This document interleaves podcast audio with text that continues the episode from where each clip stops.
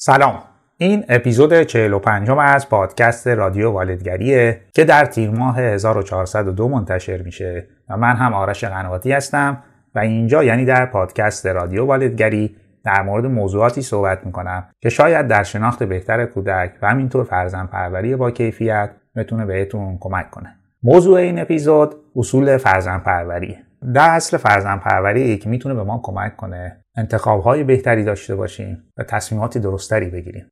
قبل از اینکه بریم و اپیزود رو بشنویم یه نکته رو بگم و اونم اینه که مجموعه کلیدهای پرورش اعتماد به نفس و عزت نفس در کودکان بخش اولش آماده شده. همین الان روی وبسایت مدرسه والدگری هست. اگر دوست داشتید در مورد این دوتا موضوع مهم بیشتر بدونید و همینطور این دو پایه روانی و اساسی فرزندتون رو بیشتر تقویت کنید. می‌تونید این مجموعه رو تهیه کنید. لینکش رو در قسمت توضیحات گذاشتم. برای مخاطبان و همراهان پادکست رادیو والدگری سی درصد هم تخفیف در نظر گرفته شده که کد تخفیف هم یک دو سه چهار هست. اگر آماده اید بریم با هم اپیزود رو بشنویم تا ببینیم در اصل اساسی فرزند پروری چه اصولی هستند.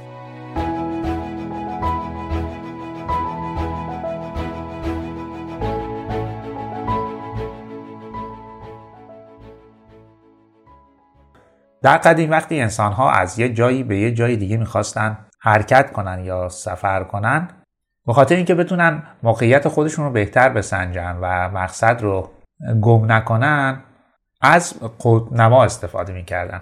حالا از این نما هم در سفرهای زمینی استفاده می‌کردن هم در سفرهای دریایی. این خیلی کمک می‌کرد که انسانها راه و مسیر خودشون رو گم نکنن یا در راه نمونن.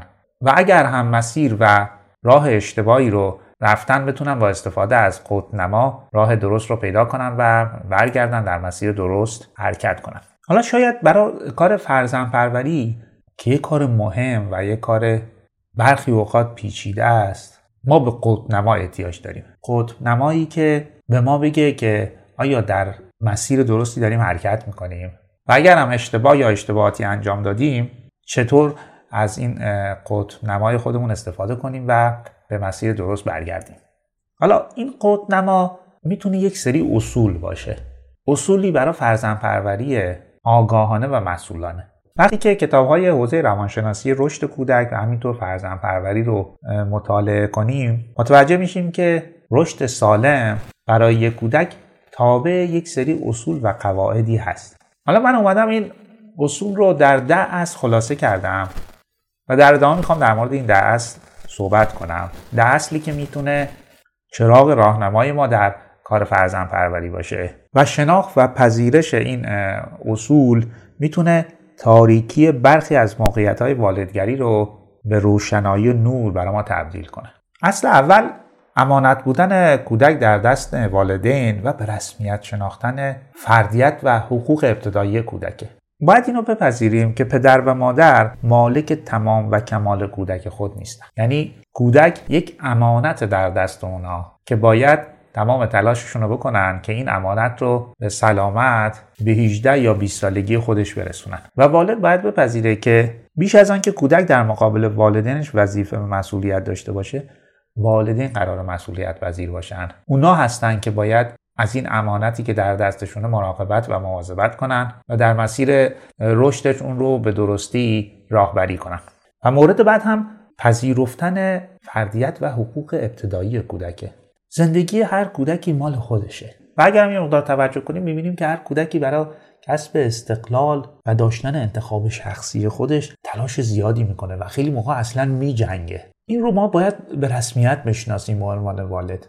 یک فردی که درست فرزند ماست ولی از ما متفاوته و فردیت خودش رو داره و حقوق خودش رو داره. وقتی هم نگاه کنیم می‌بینیم که هر کودکی کاملا منحصر به فرده کاملا خاص و ویژه خودشه. هیچ دو کودکی رو شبیه هم نمی‌بینیم. پس به جای اینکه ما به عنوان والد تلاش کنیم کودک رو شبیه خودمون کنیم یا شبیه دیگران کنیم اون فردیتش رو بشناسیم بپذیریم و به کودک کمک کنیم تا اون هویت و فردیت ویژه خودش رو بسازه و آروم آروم شکل بده. اصل دوم پیشبینی آمادگی و پیشگیریه. به این معنی که والد بعد از اینکه به شناختی از کودک خودش فرزند خودش رسید دیگه باید موقعیت های فرزند پروری رو پیش بینی کنه. و تقریبا حدس بزنه که در هر موقعیتی چه اتفاقی میفته و بر مبنای اون بتونه آمادگی پیدا کنه و دست به پیشگیری بزنه. مثلا اگر یک کودک دو ساله اصرار داره که با یک مثلا شی خطرناک کار کنه مثلا چاقو حالا دیگه والد رفتار کودک رو می‌شناسه و شاید بهتره هم خودش هم کودک رو تو موقعیت قرار نده که کودک اصرار کنه که مثلا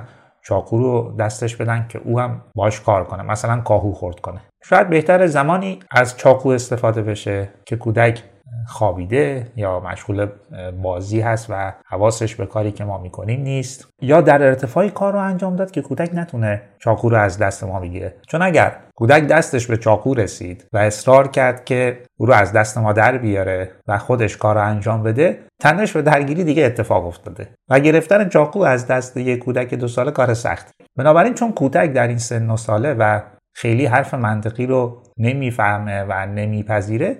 بهتر ما پیشگیری بکنیم از این تنش ها و درگیری ها ولی ممکنه وقتی کودک بزرگتر شد به راحتی بپذیری که دست به خیلی از وسایل خطرناک نزنه. و در خیلی از موقعیت های فرزند پروری میشه دست به پیشبینی آمادگی و پیشگیری زد تا هم از تنش ها و درگیری های بیخود و بیجهت جلوگیری بشه. و هم بهترین اتفاق برای ما به عنوان والد و کودک بیفته.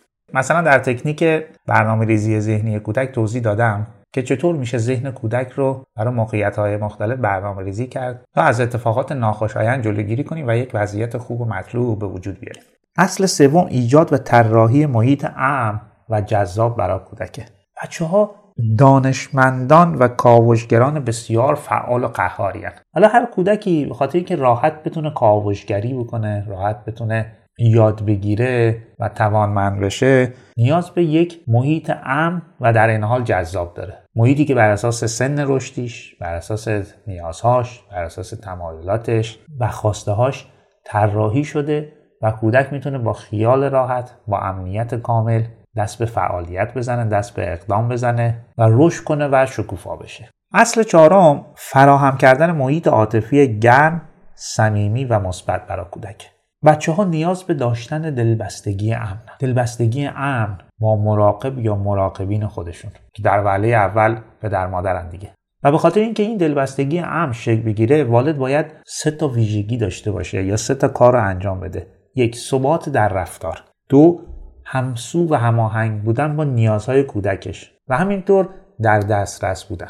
این چند تا ویژگی این فرصت رو ایجاد می‌کنه که دلبستگی ام به تدریج و آروم آروم در کودک شکل بگیره و کودک بتونه به راحتی خودش رو ابراز بکنه خواسته رو بگه احساساتش رو بگه و حتی اگر رفتارهای نامطلوبی هم داشت مطمئن باشه که با شدت با اون برخورد نمیشه. اصل پنجم داشتن انتظارات و توقعات واقع بینانه و منطقی هم از کودک و هم از خوده به عنوان والد. یعنی والد باید از مراحل رشد کودکش آگاه باشه از دانایی و توانایی کودک در هر مرحله از رشد اطلاع داشته باشه. تا توقعاتش و انتظاراتش رو با سطح دانایی و توانایی کودک هماهنگ کنه. اگر نه توقع و انتظار غیر واقع بینانه وقتی که با سن رشدی کودک هماهنگ نیست می‌تونه کودک رو تحت فشار بذاره می‌تونه استراب به وجود بیاره و می‌تونه افسردگی برای کودک به وجود بیاره و کودک رو تبدیل بکنه به یک کودک خشمگین و پرخاشگر.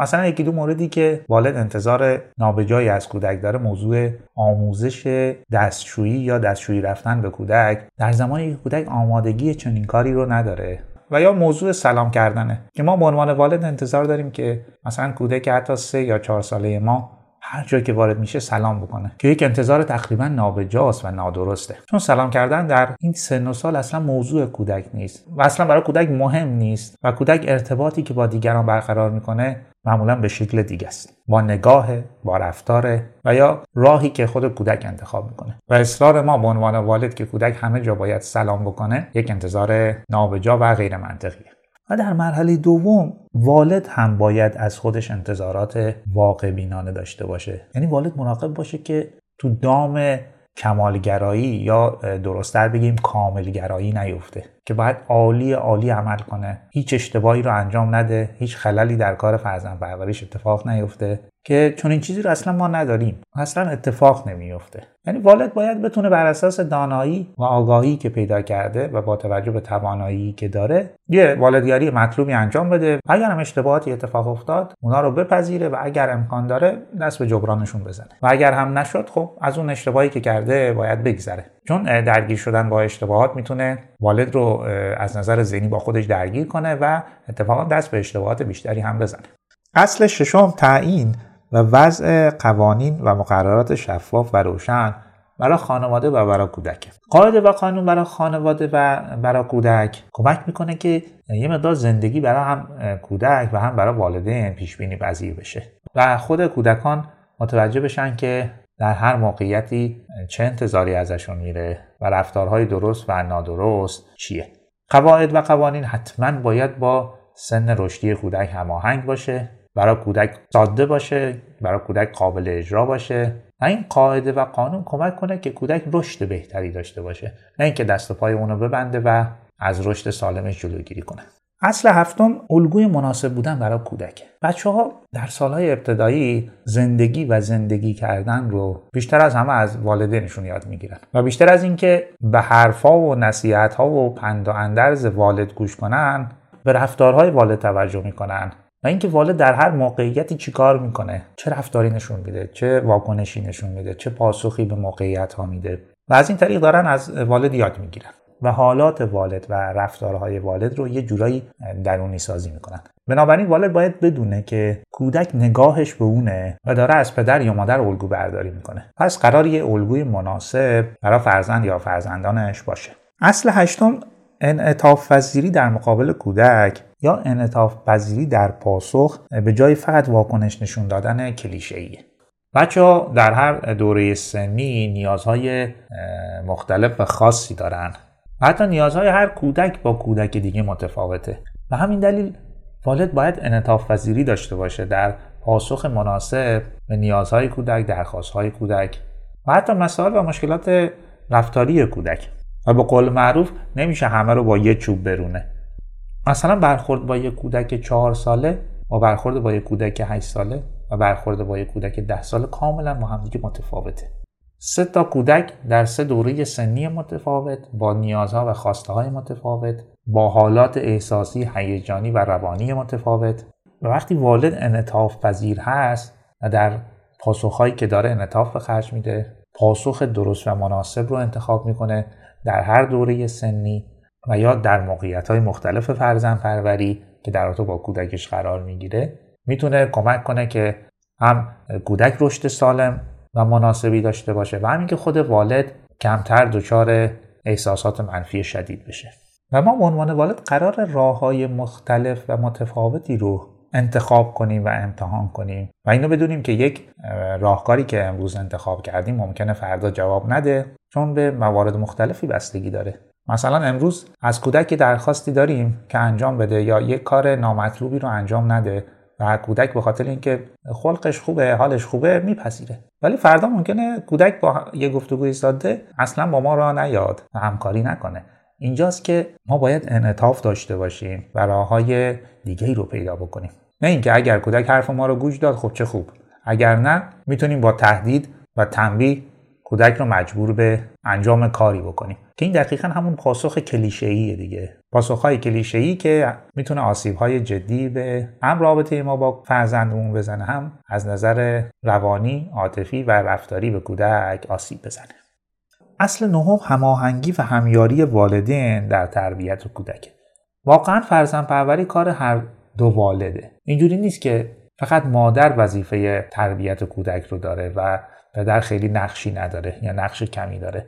هر دو والد باید حضور داشته باشن نقش خودشون رو ایفا بکنن و هر کدوم یه بخشی از جنبه های فرزندشون رو رشد بدن و شکوفا کنن. و یه موضوع خیلی مهمتر هماهنگی در کار فرزند پروری. یعنی دوتا والد باید نظراتشون رو نزدیک به هم کنن تا از تنش و دعوا و مشاجره بتونن جلوگیری کنن. اختلاف نظر می‌تونن داشته باشن. ولی باید بتونن این اختلاف نظر رو با هم دیگه حل کنن. تا کودک با دو نوع فرزن پروری یا والدگری متفاوت مواجه نشه. بازم میگم والدین می‌تونن با هم دیگه مقدار متفاوت باشن. اختلاف نظر هم داشته باشن. ولی اختلاف نظر یا اون تفاوت اونقدر نباید باشه که کودک رو به هم بریزه و با دو فضای کاملا متفاوت در کار والدگری از طرف پدر و مادر مواجه بشه. که می‌تونه بسیار به کودک آسیب زننده باشه. و اصل آخر یعنی اصل دهم خود مراقبتگری و خود توانمندسازی والدین. یعنی والد قراره با تغذیه مناسب استراحت کافی ورزش تفریح و روابط مطلوبی که برای خودش ایجاد می‌کنه از خودش مراقبت کنه. حالا تا هر اندازه‌ای که می‌تونه. درسته که شاید در مثلا یک سال اول خواب و استراحت والد خیلی خوب نباشه ولی در سالهای بعدی بعد بتونه یه ریتم مناسبی برای خواب برای استراحت و تغذیه و همینطور ورزش داشته باشه تا سلامت فیزیکی و روانی خودش رو بالا و بالاتر ببره. و از یه طرف دیگه والد باید با توجه به سن رشدی کودکش آگاهی و دانایی لازم رو کسب کنه. تا بر مبنای این آگاهی و دانایی بتونه یک فرزن پروری مناسب در هر دوره رشدی طراحی کنه و اونو اجرا کنه. که این به توانمند شدن والد خیلی کمک می‌کنه. یعنی والدی که هم از نظر جسمانی و روانی داره از خودش مراقبت و هم دانایی و آگاهی رو کسب کرده حالا می‌تونه یک والدگری مناسبتر و با کیفیتتر رو اجرا بکنه. و این موردی که فکر کنم به عنوان والد باید پذیرفت اینه که خیلی موقع ها به دلیل داشتن فرزند و اینکه فرزند در یک مرحله رشدی خاصی حضور داره زندگی ما از حالت تعادل خارج میشه. مثلا ممکنه شاغل بودیم فعلا نتونیم بریم سر کار. یا درس میخوندیم فعلا نتونیم درسی بخونیم. یا شاید روابطمون یه مقدار محدودتر بشه. یا همینطور که گفتم خواب و استراحتمون به هم بریزه. و یا تفریحات و سرگرمی هایی که قبل از داشتن فرزند و یا در دوران مجردی داشتیم رو تا این مدتی از دست بدیم. ولی خیلی از اینا معمولا گذرا هستن و در یک دوره هایی لازمه که این اتفاق بیفته. ما در یک حالت عدم تعادل زندگی بکنیم. ولی یک هدف مهمتر و یک هدف بلند مدتتر داریم و اونم سلامت فرزند یا فرزندانمونه سلامت خودمونه و در کل سلامت خانواده است. این ده اصلی بود که میشه اونا رو به عنوان یک چراغ راهنما یک قطنما در نظر گرفت و به ما کمک کنه که متوجه بشیم آیا در مسیر درست هستیم. و اگر احیانا جاده خاکی زدیم و از مسیر خودمون خارج شدیم بتونیم دوباره برگردیم در مسیر درست قرار بگیریم و کار فرزند پروری رو با کیفیت مناسب انجام بدیم